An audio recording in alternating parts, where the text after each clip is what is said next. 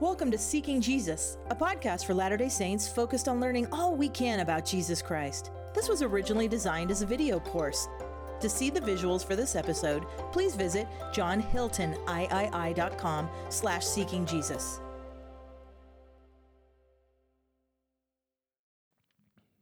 On my mission, I loved teaching teenagers.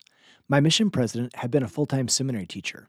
I had never heard of teaching seminary as a career because I grew up in Seattle where we had volunteer early morning seminary teachers. But my mission president inspired me, and so did my experiences teaching youth as a missionary. So, in my first semester after my mission, I signed up for a class focused on becoming a professional seminary teacher. I walked into the class feeling excited. But the teacher was somewhat negative. He said something like, Probably a lot of you just came back from your missions and you think you can be a seminary teacher. Well, you probably won't succeed. Most of you are not going to get hired. This was not what I was expecting, and I immediately dropped the class. So then I was looking for a new religion class to take. I remembered that two years earlier I had loved my class from a professor named Matthew Richardson, and so I signed up for another class he was teaching. I walked into the classroom the next day, and Brother Richardson looked at me and said, John Hilton, welcome back. It's so good to see you again. I felt so loved that he remembered who I was. While I remember some of the principles he taught that semester, what I remember most is the individual connection we had. He knew my name. And I think that's true with many areas of life. Ultimately, it comes down to individual relationships. And Jesus is the master of these one by one connections. You've probably noticed this pattern in 3rd Nephi. The multitude went forth and thrust their hands into his side, going forth one by one. Jesus took their little children one by one and blessed them. Jesus touched with his hand the disciples whom he had chosen one by one. Jesus spake unto his disciples one by one. Yes, Jesus has a lot of important things to do, but with him, it's all about the individual. And today we're going to explore a few different accounts of Jesus and individuals. This is only a sampling of people whose lives were touched by a personal connection with Christ. Let's turn to John chapter 3 and begin with Nicodemus. Jesus was in Jerusalem, and a man named Nicodemus, a Pharisee, a leader of the Jews, came to Jesus by night and said to him, Rabbi, we know that you are a teacher who has come from God, for no one can do these signs that you do apart from the presence of God. Note that Nicodemus came to Jesus by night it's possible that they were just busy during the daytime, so night was the best time to connect. At the same time, in John, there's a lot of symbolism around light and darkness. So it's also possible that John is making a statement about Nicodemus in the fact that he's coming at night.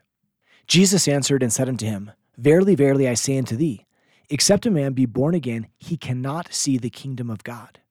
Nicodemus saith unto him, How can a man be born when he is old? Can he enter the second time into his mother's womb and be born? Note that Jesus said, be born again. In Greek, this phrase has a double meaning. It can mean be born a second time, or it can also mean be born from above. In context, Jesus is talking about a spiritual rebirth, being born from above. But apparently, Nicodemus doesn't get it. He interprets it as being born a second time, and so that's why he's asking about people re entering their mother's womb and being born a second time. Jesus continues Marvel not that I said unto thee, Ye must be born again. Nicodemus answered and said unto him, How can these things be? Jesus answered and said, Art thou a master of Israel, and knowest not these things? If I have told you earthly things, and ye believe not, how shall ye believe if I tell you of heavenly things? One thing I want to highlight is that Jesus does not hesitate to rebuke Nicodemus. Jesus says, You're a teacher of Israel and you don't understand these things? I don't know exactly what tone of voice Jesus was using when he talked to Nicodemus, but this was a rebuke. It's a reminder that in individual relationships, Christ is not afraid to give correction. That reminds me of a story told by Elder David A. Bednar. As the president of BYU Idaho, Elder Bednar and President Henry B. Eyring, who was the commissioner of church education and then a member of the Quorum of the Twelve, had differing opinions about how the university was to transition from Ricks College to BYU Idaho. The two worked throughout the day to find a resolution but were unsuccessful. The next morning, President Eyring told Elder Bednar that he had been rebuked by the Holy Ghost and indicated that Elder Bednar's plan for the transition should continue forward. He then said to me something I have never forgotten. Elder Bednar said. President, if you have not been rebuked lately by the Holy Ghost as you are praying, then you need to improve your prayers. Heavenly Father, Jesus Christ, and the Spirit are not afraid to give correction, and that includes Jesus correcting Nicodemus. The good news for Nicodemus is that this is not his only encounter with Jesus. In fact, it's fun to track Nicodemus' story throughout the Gospel according to John. Those of you who have watched The Chosen know that Nicodemus is a major character in the series, and you might wonder which scenes are scriptural. Today we'll look at every scriptural scene with Nicodemus, so anything outside our discussion is fictional. That doesn't make it bad, but it's just good to know what's from the scriptures and what's invented. In John chapter 7, Jesus has been teaching at the Feast of Tabernacles, something we discussed in an earlier class. The officials didn't like what Jesus was teaching, so they sent some temple police to arrest Jesus, but the officers didn't arrest him because of his impressive speaking. The Pharisees said to them, Are ye also deceived? Have any of the rulers or of the Pharisees believed on him? But this people who knoweth not the law are cursed. Notice that these people don't like Jesus and Nicodemus is present. He could have criticized the Savior or stayed silent, but instead Nicodemus said unto them, Doth our law judge any man before it hear him and know what he doeth? This isn't a full on defense of Jesus, but it's something, right? Nicodemus is sticking up for him at least a little bit, and he's attacked for it. The other Pharisees answered and said unto Nicodemus, Art thou also of Galilee? Search and look, for out of Galilee ariseth no prophet. Nicodemus is making progress. Then, at the death of Christ, something happens. Remember that Christ was crucified as a criminal. He was condemned by the highest Roman official in the land. So once Christ is on the cross, people who associate with him are putting themselves in danger. If you associate with a criminal, maybe people will think that you are a criminal as well. But Nicodemus wasn't afraid to connect himself with Christ. In John 19, we read Nicodemus, who had at first come to Jesus by night, also came bringing a mixture of myrrh and aloes, weighing about a hundred pounds. The burial spices Nicodemus brings are expensive, they are fit for a king. Then Nicodemus and Joseph of Arimathea took the body of Jesus and wrapped it with the spices and linen cloths, according to the burial custom of the Jews. Now, at the end of Christ's life, Nicodemus is coming to Jesus not at night, but in daylight. Consider a prophecy Jesus made shortly before his death. He said, When I am lifted up from the earth, meaning crucified, I will draw all people to myself. Perhaps we see in Nicodemus a personalization of this promise. Nicodemus, who once came to Jesus by night, now comes in the daylight. Christ, lifted up on the cross, draws Nicodemus to him. I think it's beautiful to see the progression of this relationship. Wherever we're at, even if right now we're not in the best place, we can continue to grow in our conversion to Christ. The conversation between Jesus and Nicodemus takes place in John chapter 3. In the very next chapter, Jesus has a conversation with a woman at a well in Samaria. Perhaps we're supposed to study these stories side by side and learn from their similarities and contrasts. Jesus has been on a long journey through Samaria and stops at a well at noon. Already there's a contrast. Nicodemus came at night. This next encounter happens at noon. Christ's disciples had gone into the city to get food, and Christ was alone at the well. We read, a Samaritan woman came to draw water, and Jesus said to her, Give me a drink. The Samaritan woman said to him, How is it that you, a Jew, ask a drink of me, a woman of Samaria? Jews do not share things in common with Samaritans. Jesus answered her, If you knew the gift of God and who it is that is saying to you, Give me a drink, you would have asked him, and he would have given you living water. The woman said to him, Sir, you have no bucket, and the well is deep. Where do you get that living water? Are you greater than our ancestor Jacob, who gave us the well? Just like in the conversation with Nicodemus, a key phrase is misunderstood. When Jesus says that he has living water, there are different ways living water could be interpreted. One is that living water is running water, like a stream or a river, as opposed to dead water, which could be a well or a pond. Another meaning of living water could be water that gives life, either physical or spiritual. However, the woman interprets Jesus, she's thinking of some type of physical water that Christ is offering her. And she says, There's no way you can get me physical water because you don't have a bucket. Jesus said to her, Everyone who drinks of this water will be thirsty again, but those who drink of the water that I will give them will never be thirsty. The water that I will give will become in them a spring of water gushing up to eternal life. The woman said to him, Sir, give me this water, so that I may never be thirsty or have to keep coming here to draw water. I wonder what the woman's tone of voice was. Was she earnest? Sir, give me this water. Or sarcastic? Yeah, right, sir. Give me this water that you don't even have. Either way, in the next verse, Jesus said to her, Go, call your husband and come back. The woman answered him, I have no husband. Jesus said to her, You are right in saying, I have no husband, for you have had five husbands, and the one you have now is not your husband. What you have said is true. The woman said to him, Sir, I see that you are a prophet. Sometimes we talk about how this Samaritan woman has had five husbands, and she's now living with someone who's not her husband, so she must be a serious sinner. Maybe she was. But are there other possibilities? We know from an earlier class that women were typically not the ones divorcing their husbands. This woman could have been the victim of a series of abusive husbands who have been divorcing her for no reason. And now she's living with someone just to have enough food on the table. And even if she is a serious sinner, note that Jesus still views her as a valued person. He sees her for who she really is. Jump down to verse 25. The woman said to him, I know that the Messiah is coming when he comes, he will proclaim all things to us. Jesus said to her, I am he, the one who is speaking to you. Jesus clearly tells the woman his identity. Then the woman left her water jar and went back to the city. I think that's an interesting detail. The woman left her water jar. Presumably, this water jar is a valuable possession, and the woman probably is not financially well off. Why would she leave it behind? Perhaps she's so excited to go tell people about Jesus, she just forgot about the water pot. If so, her example could motivate me to be more enthusiastic in sharing the Savior's message. Or maybe the water jar is heavy. She doesn't forget it, she intentionally leaves it behind so she could run faster. Do we have the same desire to share the message of Jesus?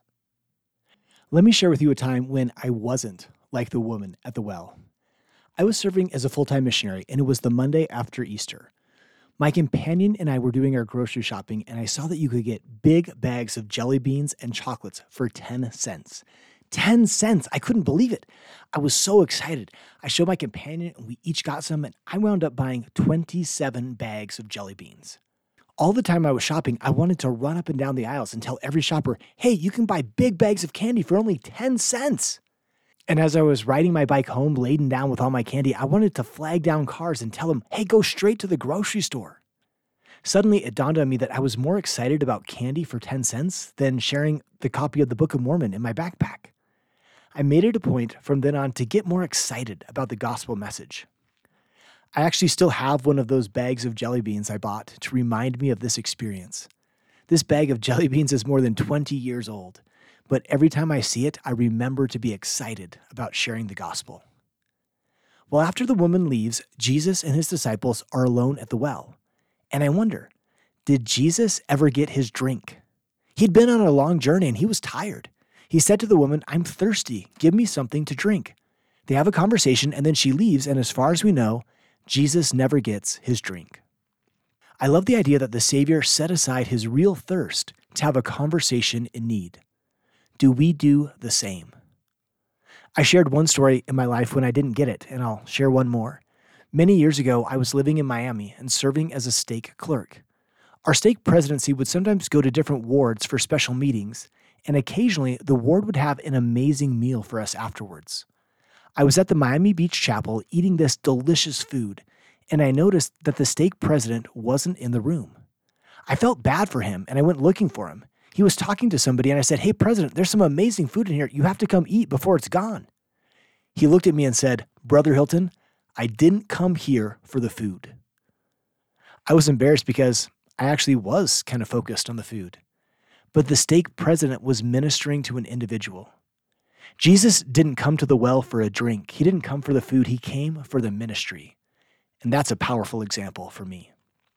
Christ's individual ministry to this woman changed her life. She testified of Christ to the people in her city. We read many Samaritans from that city believed in him, because of the woman's testimony. He told me everything I have ever done. So when the Samaritans came to him, they asked him to stay with them, and he stayed there two days, and many more believed because of his word. Let's contrast the conversations Jesus had with Nicodemus and the woman at the well. By the way, these are the two longest conversations in the New Testament between Jesus and another individual. One took place in Jerusalem, the capital of the Jewish religion, the other in Samaria, a place at enmity with the Jewish religion. One was a wealthy Pharisee, the other a poor woman on the margins. Nicodemus initiated one conversation, Christ initiated the other. One happens at night, the other at noon. Both individuals are confused about Christ's initial teaching. Even though the woman understands who Jesus is quicker than Nicodemus does, they both come to know him. We could learn many lessons from these contrasts, but one that I want to highlight is Christ's outreach to all. Whether you're a wealthy elite in the capital or a marginalized person on the fringes, Jesus loves and reaches out to each of us as individuals. We're going to turn now to a woman who appears in Luke. Let's first read the scriptural account and then we'll discuss it. Jesus was eating at the home of a Pharisee named Simon. During the meal, a woman in the city, who was a sinner, having learned that Jesus was eating in the Pharisee's house, brought an alabaster jar of ointment. She stood behind him at his feet, weeping, and began to bathe his feet with her tears and to dry them with her hair. Then she continued kissing his feet and anointing them with the ointment. Now, when the Pharisee who had invited him saw it, he said to himself, If this man were a prophet, he would have known who and what manner of woman this is who is touching him, that she is a sinner. Note that Simon seems to categorize the woman. He lumps her into the group of sinners, whereas Jesus will invite Simon to see her as a person. Jesus answering said unto him, Simon, I have somewhat to say unto thee. And he saith, Master, say on. There was a certain creditor, Jesus said, which had two debtors. The one owed five hundred pence, and the other fifty. And when they had nothing to pay, he frankly forgave them both. Tell me, therefore, which of them will love him most? Simon answered and said, I suppose that he to whom he forgave most. And Jesus said unto Simon, Thou hast rightly judged. And he turned to the woman and said unto Simon, Seest thou this woman? I want to pause on Christ's question Do you really see this person? If we're not careful, it's easy to slip into the habit of viewing people as categories or seeing them as objects. But notice this pattern in Christ's ministry. When the Lord saw her, he had compassion on her. Jesus, looking at him, loved him. He cast his eyes on the multitude and said, My bowels are filled with compassion towards you. When we follow Christ's example of really seeing people, it's easier for us to feel love and compassion for others. So, back to the Savior's conversation with Simon. He said, Seest thou this woman? I entered into thine house, and thou gavest me no water for my feet. But she hath washed my feet with her tears, and wiped them with the hairs of her head. Thou gavest me no kiss, but this woman, since the time I came in, hath not ceased to kiss my feet. My head with oil thou didst not anoint, but this woman hath anointed my feet with ointment. Wherefore I say unto you, her sins, which are many, are forgiven. For she loved much but to whom little is forgiven, the same loveth little. And he said unto her, Thy sins are forgiven. And they that sat at meat with him began to say within themselves, Who is this that forgiveth sins also? And he said to the woman, Thy faith has saved thee. Go in peace. There are some parts of this passage that can be misunderstood. Consider the following insight from Mark Ellison, a religion professor at BYU. He said, The King James Version of Luke 7:47 says, her sins, which are many, are forgiven, for she loved much. That makes it sound like Jesus is forgiving the woman's sins right now because of her outpouring of love. But that seems odd. Do we really obtain forgiveness by kind gestures? Isn't repentance required? And it doesn't seem to fit the parable in Luke 7 41 through 43, which implies that love results from forgiveness rather than forgiveness resulting from love. It might help to recognize that the verb translated forgiven in Luke 7 47 and 48 is not in the present tense, you are forgiven right now, but in the perfect tense, you have been forgiven. A perfect tense verb in Greek indicates a past event with continuing effects in the present. So Jesus isn't saying that he is forgiving the woman here and now. He's saying that in the past, her sins were forgiven. There's more to the woman's story here than Luke has told us. At some point in the past, this woman apparently listened to Jesus' teaching and either repented and received forgiveness, or had already repented and finally understood that she was forgiven.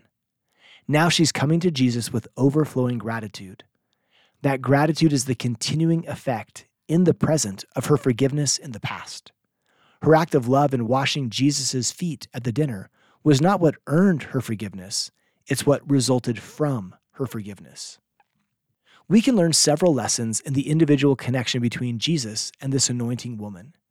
One is that Jesus sees others and urges us to see them as well.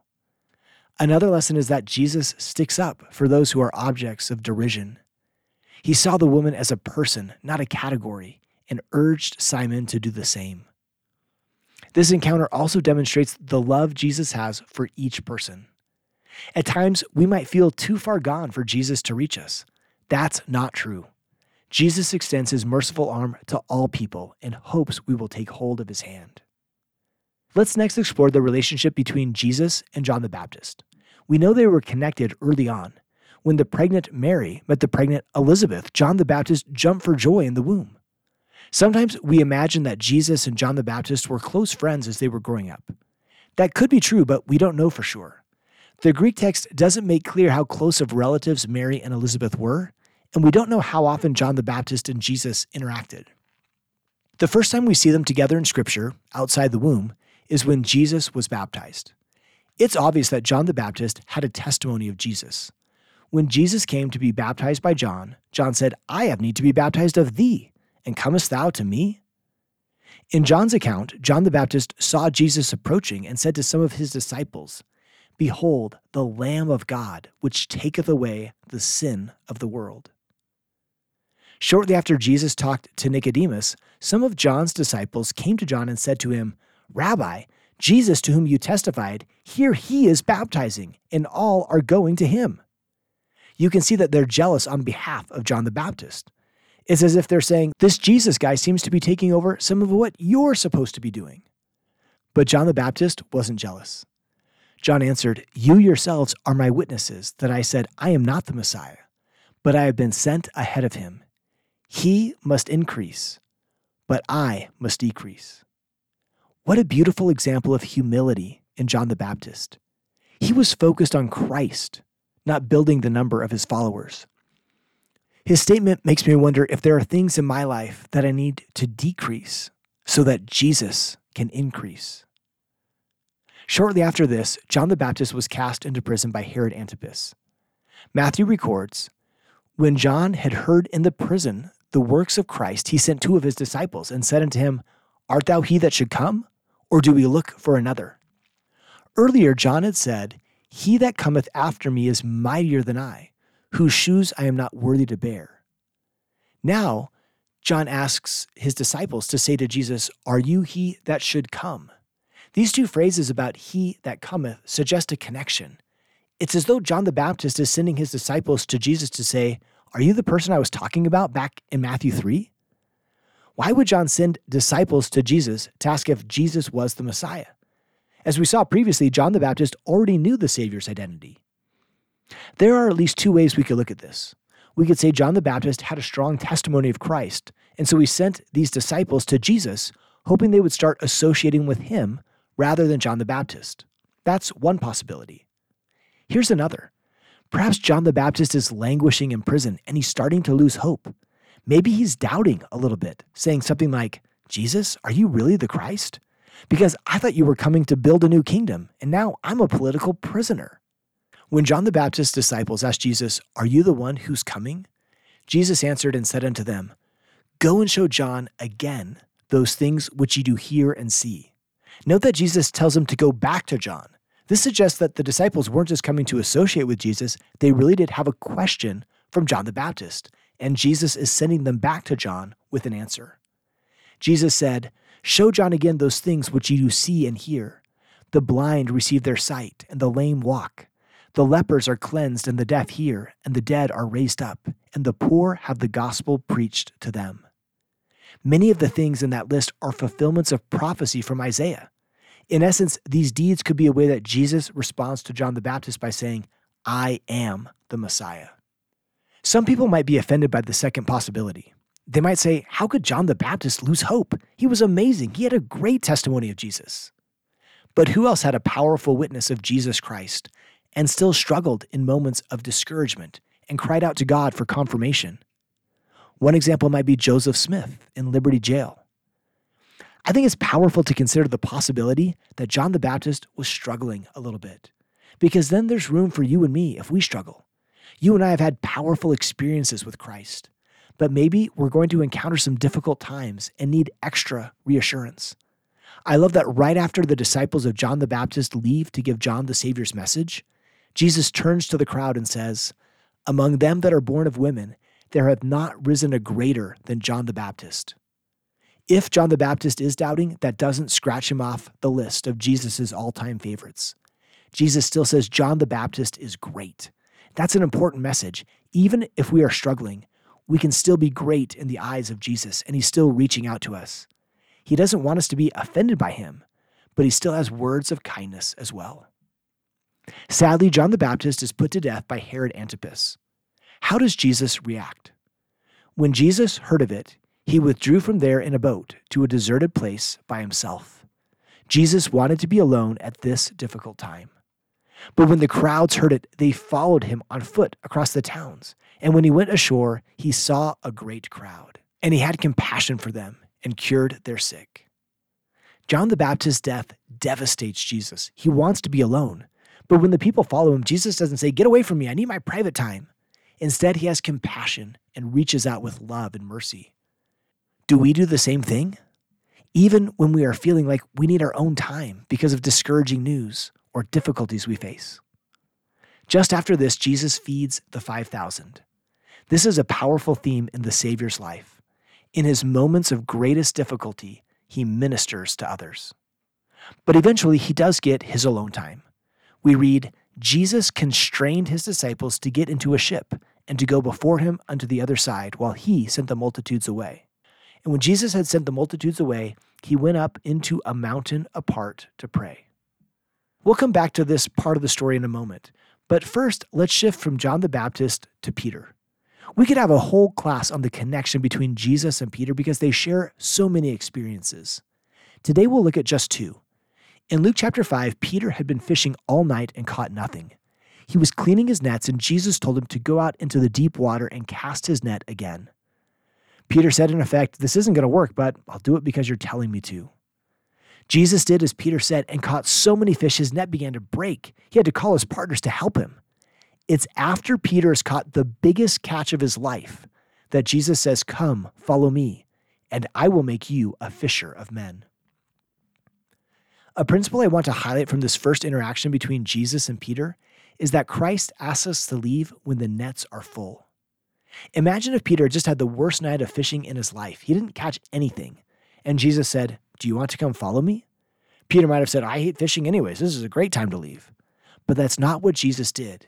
He asked Peter to leave at the pinnacle when his nets were full. Sometimes that happens to us as well. Here's a modern example from Elder Robert D. Hales. He said, I was at Harvard Business School. I was stretched to my capacity. At an important point in my schooling, a mission president asked me to be an elders quorum president. It is the only time in my life that I have ever questioned an assignment. Can you see how Elder Hales' nets were full? He was at an elite school. How could he devote a significant part of his time to a church calling? Elder Hales continues So I went home and said to my wife, There is a chance of failing in my schooling if I become an elders quorum president. She said to me the words which have helped for many years Bob, I would rather have an active priesthood holder than a man who holds a master's degree from Harvard. But as she put her arms around me, she said, We'll do them both. Note what Elder Hale says next. That decision was much harder to make than when years later I accepted the call to serve as a general authority and left my business career behind. Here, Elder Hales alludes to a later time when his net was full. He was the president of a large company, and President Kimball asked him to leave it all behind. Elder Hales concludes with an interesting observation. You really show the Lord who you are and what you are willing to become when you make those hard decisions as a young person. Elder Hales' choice to serve Christ as a graduate student, even when his nets were full, changed the whole course of his life. What does this look like for you and me? How will Christ ask us to leave when the nets are full? How will we respond? Well, let's return to Jesus, who had just fed the 5,000 after hearing of John the Baptist's death. Jesus had asked his disciples, including Peter, to get in the boat to go to the other side of the lake. They obeyed Jesus, but things weren't working out. There was a huge storm and they were struggling in their journey. Note that they were doing exactly what Christ had told them to do, and it was a struggle. Perhaps we can relate. At times, we may feel like we're following divine direction, but things aren't working out. Unbeknownst to the disciples, Jesus was watching them. When Jesus was alone, he saw his disciples toiling and rowing, Mark tells us. That's important to remember. Even though his disciples felt alone in their struggles, Jesus was aware of them. In the fourth watch, between 3 and 6 a.m., Jesus came to them. I emphasize that phrase, the fourth watch, to point out that Christ didn't immediately run to their rescue. Like we saw in our class on miracles, sometimes Jesus waits to help us. Eventually, Christ came to his disciples walking on the water. Some of the disciples were terrified, but Jesus said, Be of good cheer, it is I. Be not afraid. And Peter answered him and said, Lord, if it be thou, bid me come unto thee on the water. What a great moment showing us the trust and relationship between Jesus and Peter. In response to Peter, Jesus said one word Come. Think for a moment about Jesus' invitation to Peter to get out of the boat. What does that look like for you and me today? How does the Savior ask us to get out of the boat? I remember a time when it felt like the Lord was asking me to get out of the boat. I'd been invited to be a guest teacher for a summer semester in China. The company that was hiring me asked me to purchase my plane ticket and told me that they would reimburse me. I didn't have a lot of money, but I went ahead and bought an expensive ticket. When the reimbursement check came, the check bounced. I was worried that I was going to lose the money, and I wondered if the invitation to go to China was just a scam. But as I prayed about it, I felt the Lord saying, Keep moving forward. Although it seems small now, at the time it felt like a call to get out of the boat. It turns out that this was a new company and they hadn't fully established their payment processes. A new check was sent, this one didn't bounce, and that summer in China was a pivotal experience for me and led to my family getting to spend several more summers in China. How Christ calls us to get out of the boat will look differently for each of us. But when his call comes, we can remember the example of Peter, who courageously got out of the boat and onto the stormy sea. Peter stepped onto the water and began walking toward Jesus. But as Peter noticed the strong wind, he lost focus and began to sink. Does the same thing ever happen to us? I love the painting that portrays Peter totally underwater. I think the artist wants to remind us that sometimes we feel like we're drowning, like there's no hope. In such times, we can take comfort that Christ is still coming to our rescue. I'm not sure how deep Peter actually sank, but the scripture says that when Peter said, Lord, save me, Jesus immediately reached out his hand. In the scriptures, I love finding powerful one liners, short phrases that carry a lot of meaning. There's several one liners we could consider in this account between Jesus and Peter. For example, Jesus saw them. Jesus saw Peter. He also sees you and me and the struggles we face. Sometimes there is divine delay as Christ comes in the fourth watch. But at times, Jesus immediately comes to our rescue. Jesus also invites us to get out of the boat and come to him. How could these scriptural phrases apply to your life? Today, we've touched on Christ's individual interactions with Nicodemus, the woman at the well, a woman who anointed Christ, John the Baptist, and Peter. Each of these individuals had a different background and relationship with Jesus Christ. Which of their stories most resonate with you? Christ personally ministered to many others. We could talk about Zacchaeus, blind Bartimaeus, or the woman who was taken in adultery. We could also talk about Christ's relationships with individuals in the New World, such as Nephi, Alma the Younger, and Samuel the Lamanite. Truly, Christ ministers to us one by one. One overarching lesson that I see from today's class is the importance of us following the Savior in a personal ministry.